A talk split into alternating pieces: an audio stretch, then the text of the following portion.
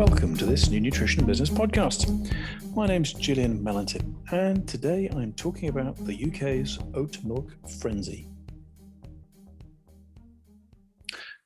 Some of you may have read that Oatly, possibly the highest profile of the many oat milk brands, is planning to build a factory in the UK with capacity to produce 300 million litres a year of its oat milk. For anyone who is a customer of New Nutrition Business, this will come as no surprise. The UK is in the middle of an oat milk frenzy. Its per capita consumption is even higher than that of the US. And the frenzy has been driven by the success of Oatly, a brand which was among the fastest growing brands in the UK supermarket in 2020.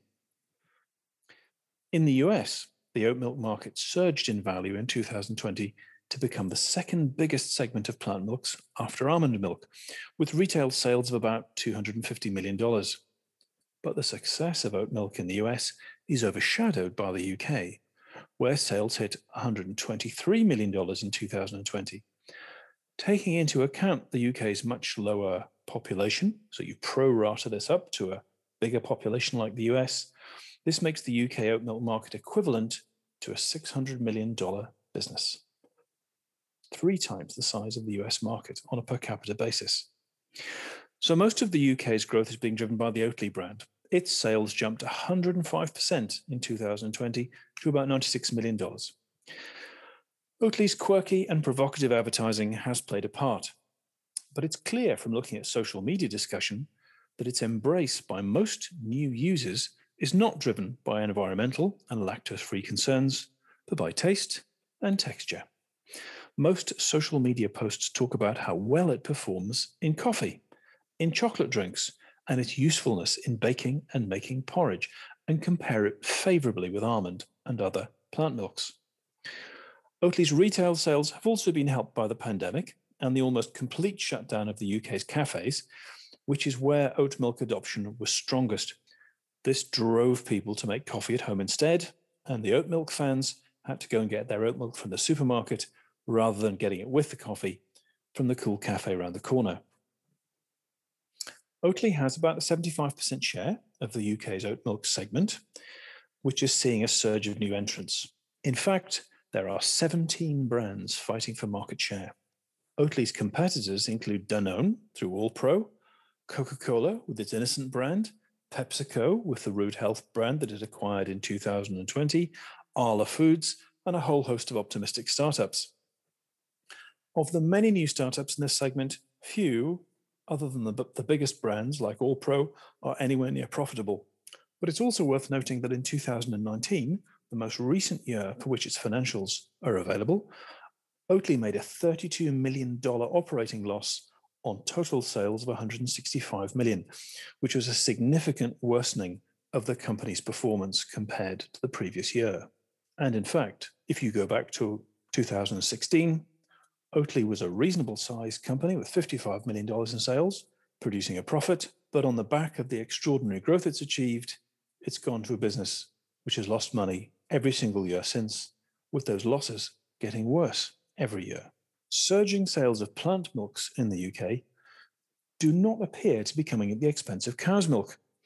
The UK's $4 billion milk category grew 1.6% by volume and 4.1% by value in 2020, with most brands and retailer owned label seeing growth. Plant milks had a 10% value share of the UK milk market in 2020, and that was unchanged from 2019. If you take into account their 100% price premium over cow's milk, that means the volume share is about 5%. In other words, plant milks are niche a high value niche and a growing niche, but still a niche. And if anyone tells you they're mainstream and in demand by the mass of consumers, point this fact out. It's a fact which is true of all markets. The mythology that plant milks are mainstream is strong, but detached from reality. Now, this niche is being bitterly contested, so far through marketing rather than price promotion. And it looks as if in 2020, the growth of Oatly and Danone Alpro, which is the biggest brand in the category overall, was driven by taking share away from other plant milk brands rather than from cow's milk. Oats have a number of advantages as an ingredient, which suggests that in a few years, the plant milk segment will be dominated by almond milk and oat milk, with all the other types super niche. These oat advantages are, well, oats are well known and familiar to consumers and easy to accept. Oats have a naturally functional health halo that's been building up over the past 25 years. And people who are interested and strongly motivated by environmental concerns will have seen negative media coverage about California's almond crop and its water needs and the effect of almond production on bee populations. In 2021, Oatly has set out to capitalize on these advantages with a new advertising campaign that's typically aggressive. It consists of four videos produced by the company's in house creative team. One ad shows a father sneaking into his house in the middle of the night with a grocery bag containing several pints of cow's milk. His son suddenly switches on the lights, catching his father as he pulls a milk bottle out of the bag and angrily says, What have we here? Cow's milk, Dad? Really? The father looks ashamed, and the ad ends with a text Need help talking to dad about milk? and a link to a website called www.helpdad.com. The videos are part of the wider Help Dad campaign, which is intended by Oatly to get teenagers to encourage their fathers to stop consuming dairy. Middle aged men are, according to Oatly, the consumer group that is least aware of the climate crisis and the least likely to adopt a plant based diet. Speaking as a middle aged man, I think I'm pretty aware of the climate crisis, and I've been taking my own personal steps to contribute to mitigating it for the past 30 years. However, in addition to TV ads, the Help Dad campaign includes social media activity and print advertising. The Help Dad website, which is the one that the consumers are directed to by the ads, features advice on how to speak to the older generation about the impact that animal based products have on the environment. If stirring up emotions is Oatly's aim, which it usually is with their advertising, the brand succeeded. The Help Dad campaign has led to consumers threatening to boycott the brand. What consumers take issue with most is Oatly's references to addiction, making milk out to be something embarrassing that many people are addicted to but ashamed about drinking. The ads have caused a backlash from consumers, with people saying the campaign mocks people with genuine addiction problems. Oatly has been criticised by the UK's leading food writer, Joanna Blythman. This hugely popular journalist and author is an advocate of food production that is responsible in terms of human health, communities, and climate change. She's exactly the sort of person that Oatly should be getting on its side. But its heavy handed advertising, not to mention its rather dismissive responses to any questions that she has placed publicly to Oatly, has turned her into a critic. In UK trade publication The Grocer, she wrote, Quote, this is a plot line that fits Oatly's money with menaces marketing maneuver. It exploits that crude Greta Thunberg style positioning of all older people as planet thrashers and all young people as planetary saviors. Oatly's creatives want to use this false framing to build a brand that is no stranger to controversy with its choice of investment partner. Perhaps poor old dad's humiliation will help Oatly cancel the resulting calls for a boycott. The way Oatly has used data about the impact of animal agriculture on the environment has also been widely criticised. Oatly has courted controversy several times before, notably in late 2020 when it announced that it had taken an investment of around $200 million from a group led by Blackstone Ventures, a major investment company based in New York, which has been criticised in Sweden, where Oatly is based, and in other countries for its business ethics, with multiple allegations about its role in deforestation in Brazil. Faced with criticism, Oatly never backs down, and that's the line it's taking now.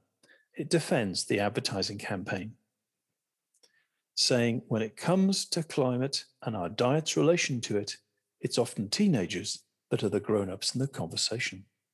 Oatly was founded back in 1994 and was the product of research by a professor at the University of Lund in Sweden.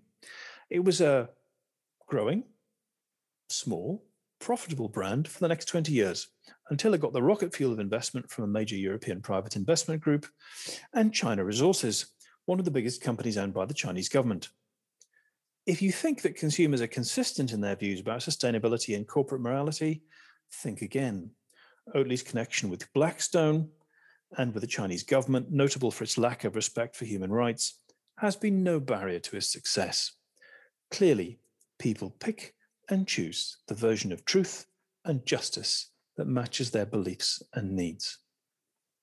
Oatly's business model appears to be one borrowed from Silicon Valley of growing market share without worrying about making profit, in the belief that profit will naturally follow along later.